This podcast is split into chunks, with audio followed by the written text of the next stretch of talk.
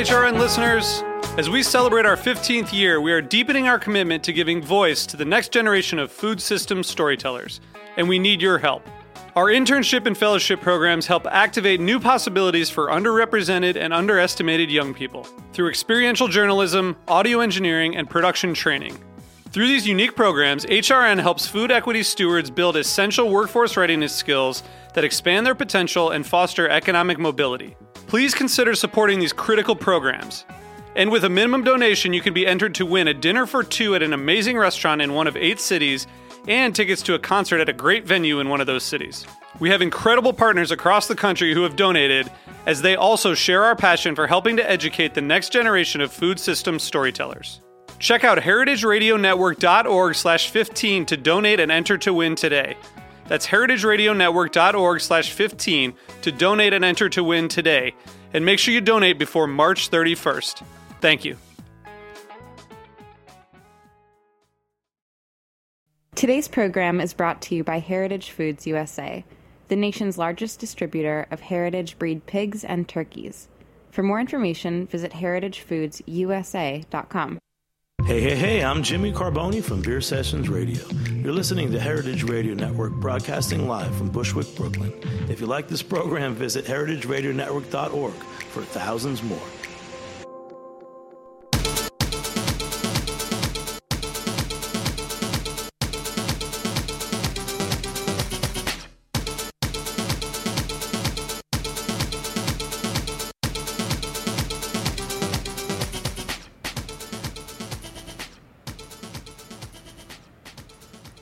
Hi, you're listening to Tech Bites on Heritage Radio Network, live from Roberta's Pizza in Bushwick, Brooklyn. I'm your host, Jennifer Leuzzi, and on Tech Bites, we talk about the intersection of food and technology, um, how the digital world is impacting how we discover, share, and produce our food in the real world. Click on heritageradionetwork.org every Monday at 1 o'clock Eastern Standard Time to tune in live or download the podcast on iTunes and Stitcher Radio and listen anytime, anywhere. Before we get started today, I want to introduce everyone here in case they want to chime in on any of the topics. Everyone here eats food and has technology, so they definitely have an opinion to contribute. First up, the person most important and responsible for getting the show out onto the web and into the world is Jack Inslee, our engineer. Jack wears many Heritage Radio hats here as the network's executive producer and the host of Full Service Radio on Thursday nights at 7:30. Hey Jack. Hey, congratulations on the show. Very excited and happy to be here. A little bit nervous, I'll admit. Normal. Um, joining us on the phone, direct from Forbes magazine, is Vanna Le, who's a Forbes online business editor and has worked on the Forbes 30 under 30 list, specifically the food and drink category, since its inception in 2012. She'll be joining us on the phone in a bit. In the stu- Oh, I'm here. Oh, you're here. Fantastic. Miracles of modern technology. and in the studio with us, we have Leanne Brown, who is one of the 30 under 30. She created a free PDF cookbook called Good and Cheap. Leanne, so glad you could make it through the downpour in Brooklyn. Well, thank you so much for having me, and, and hi, Vanna, as well. And joining us a little bit later uh, will be Jason Wang. He's also one of the 30. He is co founder of a food delivery company called Caviar, and we'll say hello to him in a little bit. Typically, in the first part of the show, I like to cover things that are trending on social media topics, subjects, events. I use Twitter and Instagram really as a personal newswire service more than I use them to broadcast my own personal status updates. When you follow actual media and news sources, that's a pretty direct news release. But I have found that you can also see news and trends developing when you follow top industry people. So in the Tech Bites world, that is chefs, that's writers, that's sommeliers, and, and other kind of restaurant people. I don't Yes, absolutely. So I've noticed over the past few weeks, my Instagram feed has had a lot of photos of Korean barbecue, meats on Korean barbecue, and Korean barbecue uh, parties and and buffets and festivities, and this all centers around a new Korean barbecue restaurant called Kang Ho Dong Be- Baekjeong, I think.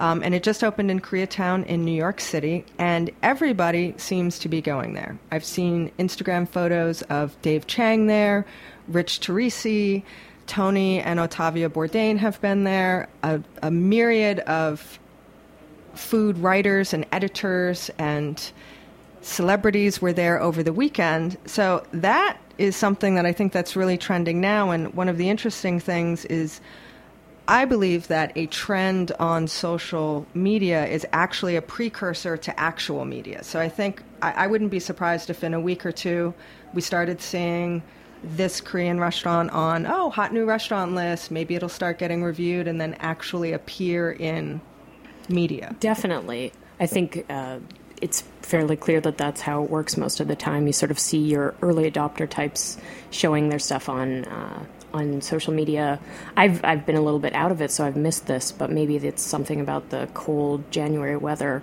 Getting to have barbecue at this time of year is kind of a treat.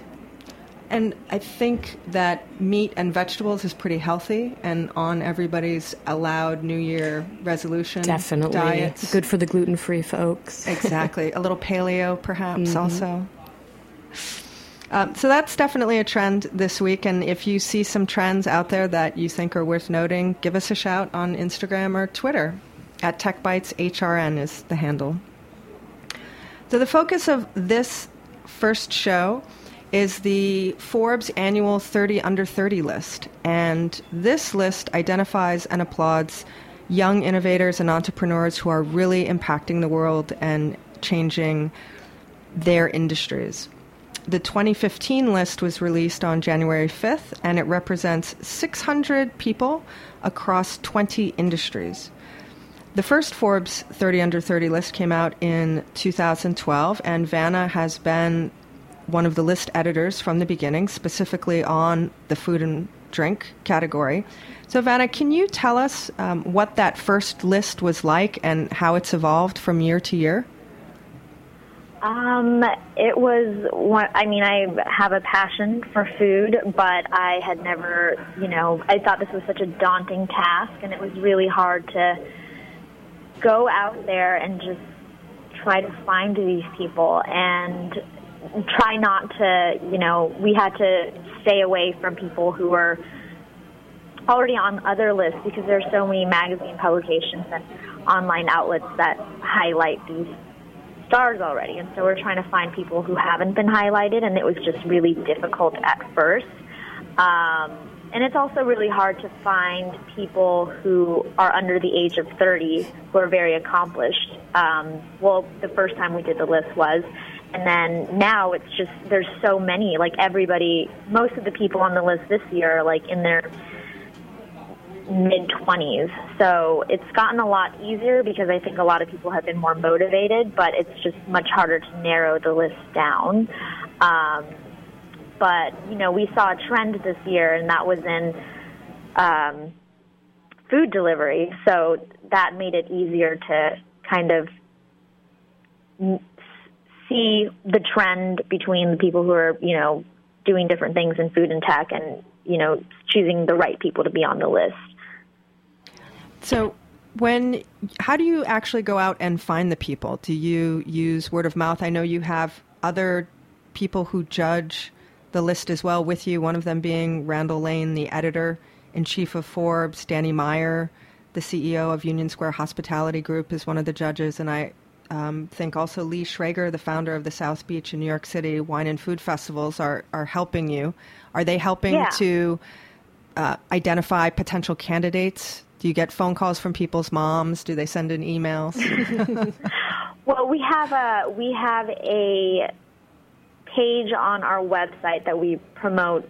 You know, every day, um, getting the word out there. We put it on Facebook and Twitter. We know when we start the campaign, we say, "Hey, we're doing this," and they're there are 20 categories this year, you know, from food and drink to Wall Street to, you know, tech, mobile, social entrepreneurs. So we're just like, if you know of anyone, just submit it in. So we have someone who goes through all of the submissions and, you know, kind of weeds out the people who should be on there, the people who are, you know, who should be on the semifinalist list.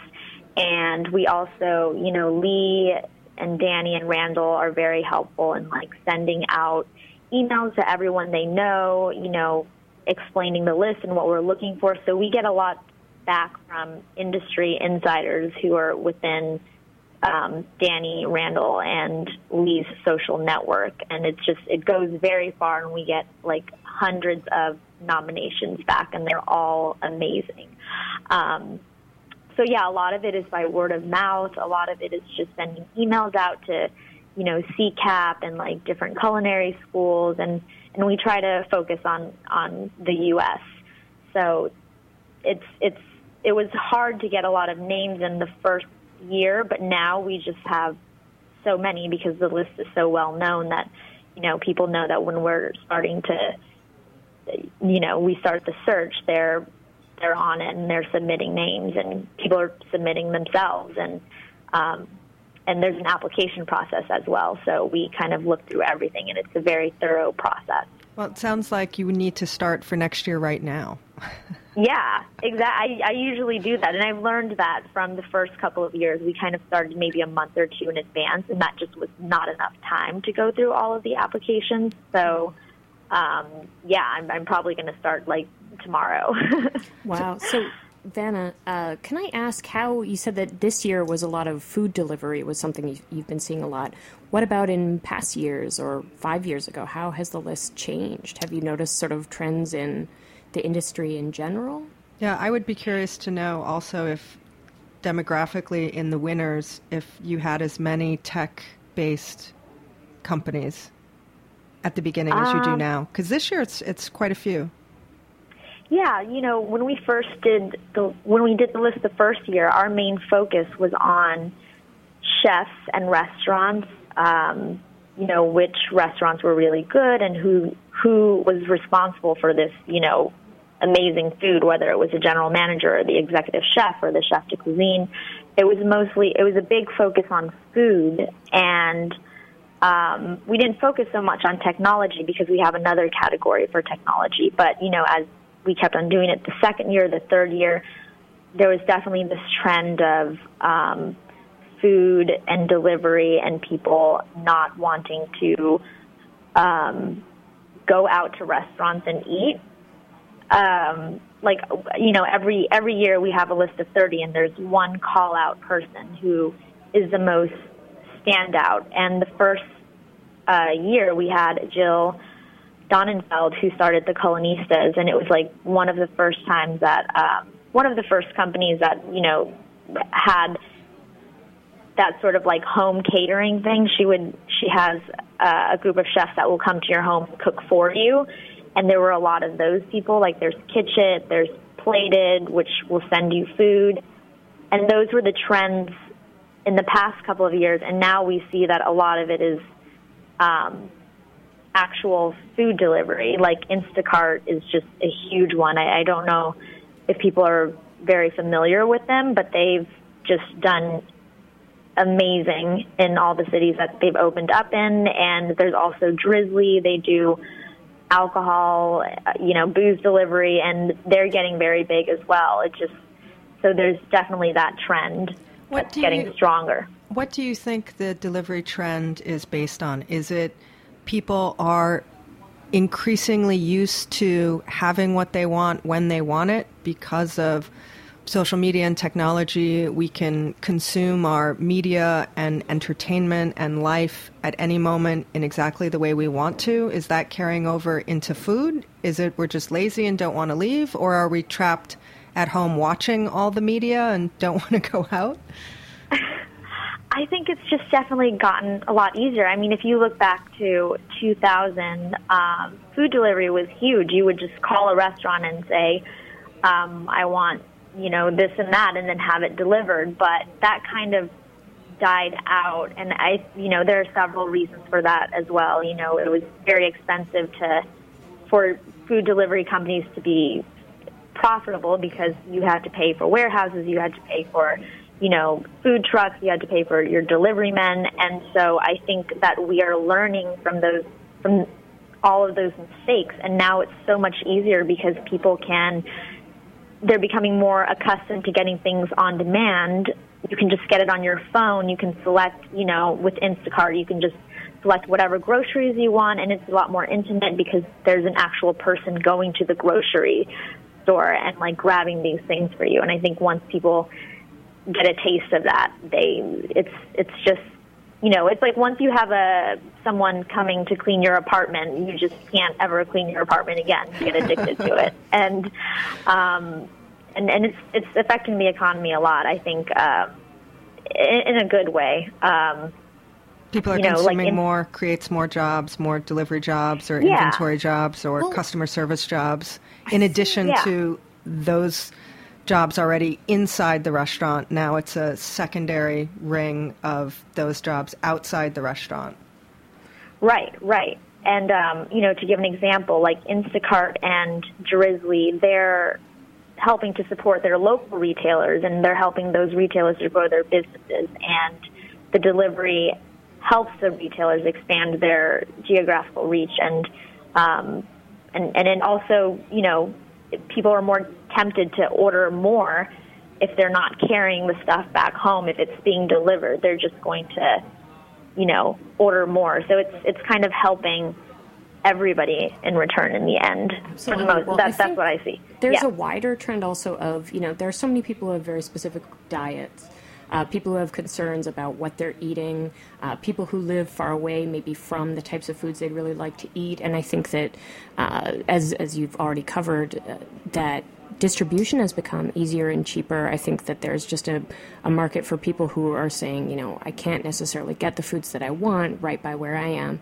And so they're willing to pay for a delivery service and, uh, and that's really exciting for people. I, I feel like there's this wider sort of interest in accessing different types of food rather than just what's in the grocery store around the corner from you. And technology Right. makes that all possible. Yeah. Uh, we have to jump to a commercial break, and then we'll actually get on the phone with Jason Wang and his caviar delivery food company, which is exactly what Vanna's been talking about. But before you go, Vanna, can you tell us what you think the um, upcoming trends are for this year and into next year? What do you see building on the horizon?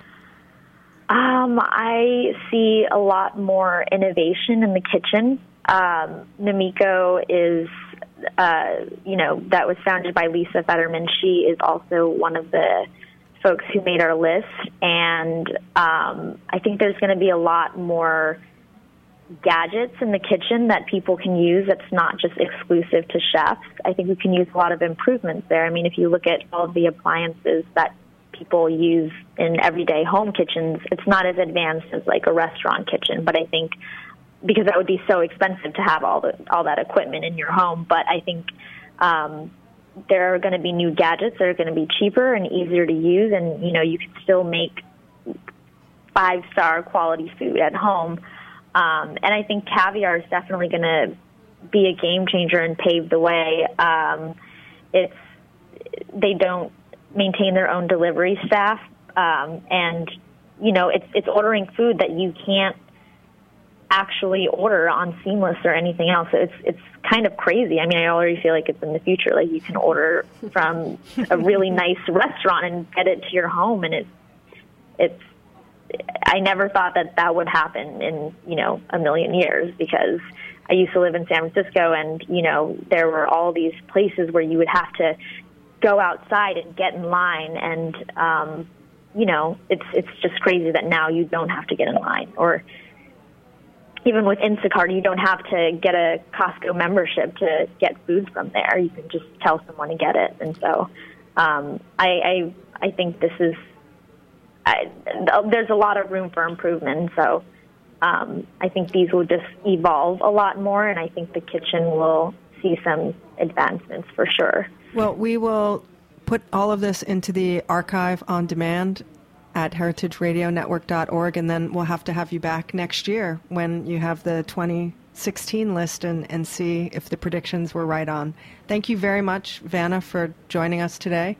And um, we're going to take a quick break, and then we're going to come back and talk with some of the actual 30 under 30 winners and talk about their technology and how they're changing our world. Great. Thanks so much for having me. Thanks.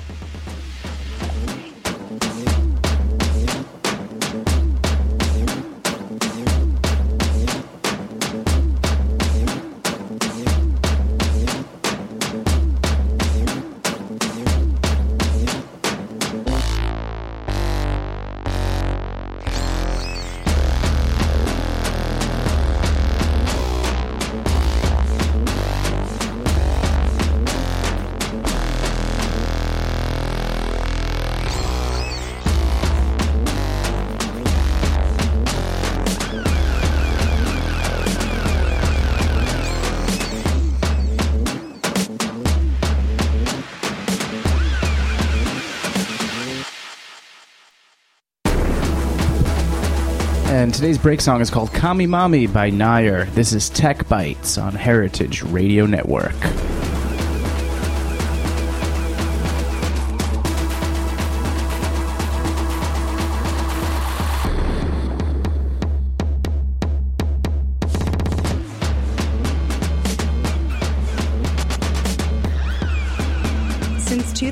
2001, Heritage Foods USA has sold pasture raised, antibiotic free heritage meats to restaurants and homes around the country. Our farmers raise their animals with care using traditional methods, guaranteed to produce the very best tasting meat. Our pork breeds include Berkshire, Red Wattle, Duroc, Gloucester Old Spot, Large Black, and Tamworth, and our beef comes from Piedmontese, Angus Akaushi, Belgian Blue, Highland, Simmental, and Belted Galloway cattle. We also carry a rotation of 24 rare breeds of heritage chicken, seasonal specialties like lamb, goat, geese, and of course, heritage turkeys. Visit us online at www.heritagefoodsusa.com or give us a call at 718 389 0985 to place your order today.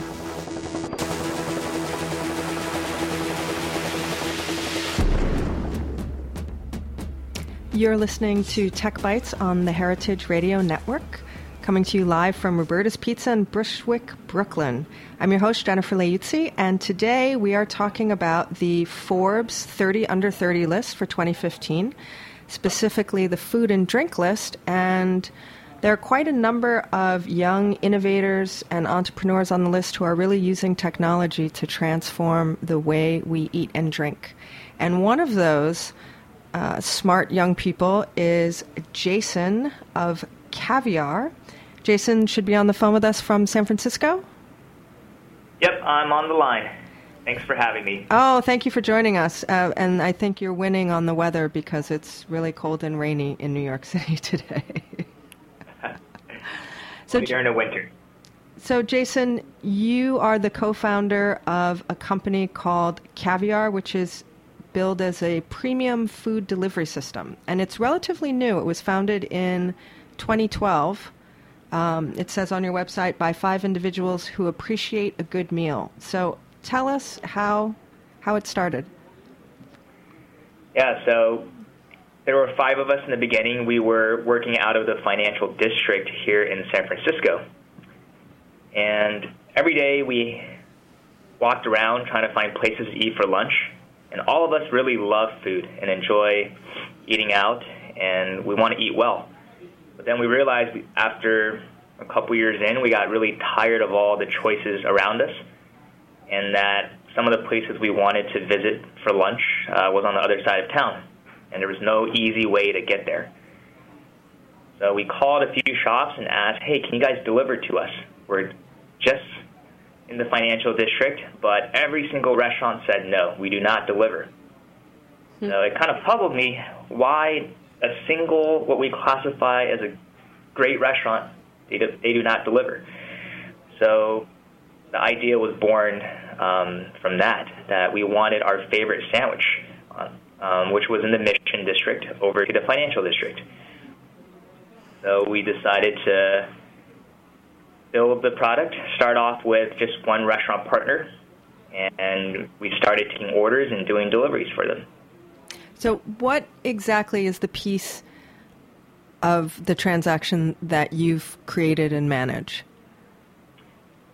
So we manage the entire payment processing. So, if the the user would actually buy directly from us through our website or through our app, and then the order gets remitted over to the restaurant.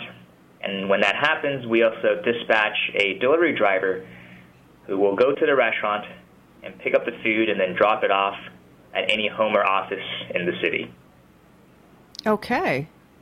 So the restaurant then is simply responsible for fulfilling the order and then having whatever to go container or condiment or something like that that would go along with the meal, giving it to your delivery person, and then they're done. You then, I would assume, send them it's on some regular cycle the funds or the payment for that meal, or does it happen in real time?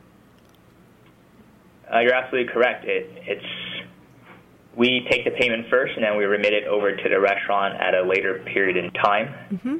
And everything happens on demand. So if you want to place an order and you, you expect your meal within an hour, that's exactly what we do.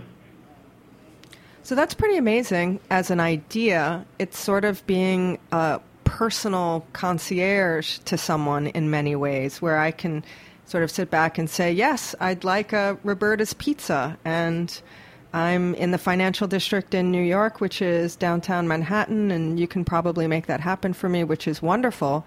Is it really something that's scalable, though, because it's so personal in the sense that it's one driver to one meal to one customer? Well, actually, our drivers are oftentimes picking up multiple meals to multiple customers. Um, if the drop off is in within a few blocks of one another, it just makes sense that way if, the, if it's coming from uh, the same restaurant. And that was the exact question we wanted to answer. Can this business scale when we first started? And in the first year, it was all about growing the business, getting the pieces together. In year two, we started figuring out how can we scale this business? Can we get into other markets, duplicate what we've done in San Francisco? And New York was actually our third market. Mm-hmm and today we're in 16 markets and, and growing. And we think we've got the formula figured out. So, what was the greatest hurdle then between was it convincing restaurants? Was it convincing the consumer? Which, which piece was more difficult in terms of the sell? So, in our business, we actually have three pieces, right? The restaurant, the consumer, and also the delivery driver. You have to convince all three to kind of use your platform. And in the beginning, the first thing we did was get restaurants, because without restaurants, this business can't exist. So that was probably the hardest piece when we first started off, because at the time we didn't have a customer base. Um, we barely had any delivery drivers. We weren't proven yet. So that was hard to convince a restaurant to work with you. It's always the supply side is going to be a little bit more difficult in the beginning. Once we had the restaurants, the consumers came more or less uh, naturally. Because once they hear that their favorite restaurant in town now can deliver to them in less than one hour, they are going to check out the service. Right, of and, course. I'm sure there yep. was many people like you and your friends saying, "This is amazing." We're sick of where has this been all my life? Same places, yeah. so that yeah. you know, it's one of those. Um, it sounds like one of those very practical stories of why can't we do that? I can't believe someone hasn't done it before and you did it, and now it's perhaps really going to be a, a, a, game changer in terms of restaurant availability. But for you, what's your next? What's your next step that you're working on? Is it more? Do you have some new features happening on mobile or web? So a few things we're constantly working on is uh, adding more restaurants in the cities that we're already in. So currently we are closing in about 700 restaurants uh, nationwide. And also we want to get into more areas. Uh, we want to be in every major metropolitan city in the United States so we can broadly serve all the consumers that are out there. And we, of course, we want to be on all the platforms. Say we are on web, mobile web, and iPhone. So naturally, we want to be on all the platforms. We also want to build tools so that delivery happens really quickly. If we can provide you the most extensive number of quality restaurants, along with speed and at a low price, we think that will be the most compelling service out there for food delivery. Well, th- maybe we can set up a deal where Try Caviar can merge with a division of Uber, and then you can have this really insane on-demand delivery driver food mashup. You can have your food in the car on the way to the next place, or have Uber be drivers, yeah. delivery drivers. Um, Jason, thank you so much for your time. I want to make sure we get to talk with Leanne about her amazing PDF cookbook. For those of you who are interested in having amazing food delivered to their home, trycaviar.com is the website and the service that we're talking about. And congratulations, Jason, on your Forbes 30 under 30 and, you know, creating a, a whole new category of food delivery. Thank you so much. Thanks. So our next 30 under 30 winner is Leanne Brown, and she has an amazing uh, free cookbook that's a downloadable PDF. It is called Cheap, Good and Cheap, and it is to basically eat on $4 a day, made for people who are on extremely tight food budgets, particularly those um, on food stamp benefits or other type of aid programs. So this is an extremely specific, uh, specific audience and a very specific topic. So I, I think we'd love to hear what the inspiration was to put it together. Sure, you bet. Well, so you see, it is a specific audience uh, that I had imagined, anyhow. Um, at the same time, it's a really huge audience. There's 46 million people who are on SNAP in the United States, and there's a vast number more people who are really interested. And in SNAP stands for? Oh, sorry, that is okay. uh, the Supplemental Nutritional Assistance Program, which is uh, the new uh, the new branding for food stamps. Okay. Um, sort of trying to bring in a little bit more uh, discussion of nutrition rather than just pure sort of food. Um, and uh, what's been really interesting is that I, I, had imagined an audience that was really uh, purely. Uh, people who are really, really had had very little to work with, but it, the interest has been much wider than that. Um, and part of that, so it was actually my thesis project for my master's in food studies, which I, I graduated from NYU in uh, 2013, the very end of 2013, and I changed the the cookbook a little bit and made it available online. And it very quickly went viral on Reddit and a few other sites. And at that point, I realized that I needed to just get it out there. Um, it was something that uh, I uh, had a huge passion for. I love, I adore cooking. It's what I would spend all my time doing if I possibly could. Um, but I, it, I, also recognize how powerful it is um, in terms of being able to uh, help people save money, help people enjoy food more, and help people tailor food to really be exactly what they want it to be for their health needs, for their just taste. Um, and what I found really surprising while I was doing my studies was realizing how even many of my colleagues, people who I think of as sort of the elite in the food world, people who are looking at things in the same way that I am, uh, didn't know as much about cooking as I ha- had expected. And so I think there's something about my generation and even um, and younger people and older people even than I, uh, we've sort of lost the ability to cook, and with that, um, a lot of the brilliant, clever little hacks that um, can allow us to save huge amounts of money over time. And so I wanted to, this was just a skill I happened to have, and so I thought I would like to share it. And the internet really made that possible and allowed me to identify um, an audience of like tremendous supporters. And uh, after the PDF went viral, I ran a very successful Kickstarter campaign, tremendously more successful than I ever would have expected, um, to do print copies of the book. And uh, we did that with a buy one, give one uh, kind of thing like Tom's Shoes, and uh, have been able to. We're now sold out. I got 40,000 copies of the book printed, and we're now sold out. Wow. And we've given away thousands and thousands of them to people in need, which has been really tremendously exciting and just an honor to be able to do.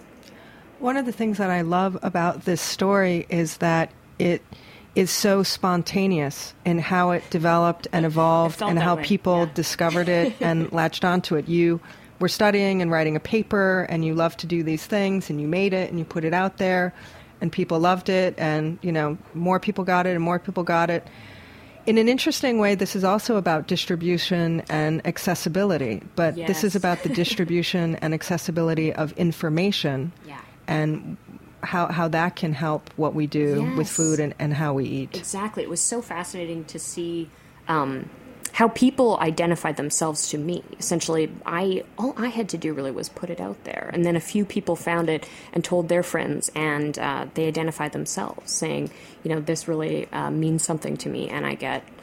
You know, emails and notes from people every day saying how much it means to them, and and I really there's no way I could have done this in a time before uh, these sorts of giant platforms to share were available.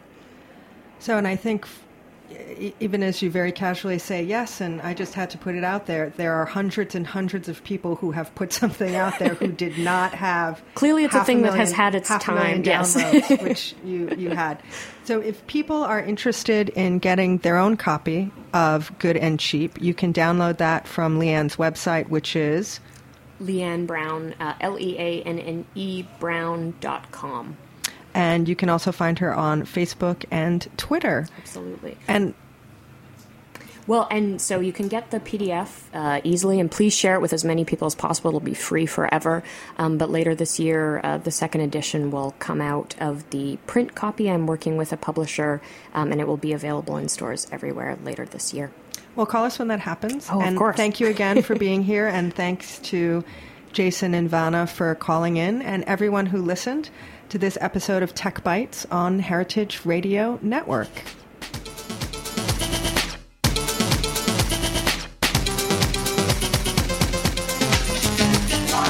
Thanks for listening to this program on heritageradionetwork.org. You can find all of our archived programs on our website or as podcasts in the iTunes Store by searching Heritage Radio Network. You can like us on Facebook and follow us on Twitter at heritage underscore radio. You can email us questions anytime at info at heritageradionetwork.org. Heritage Radio Network is a 501c3 nonprofit. To donate and become a member, visit our website today. Thanks for listening.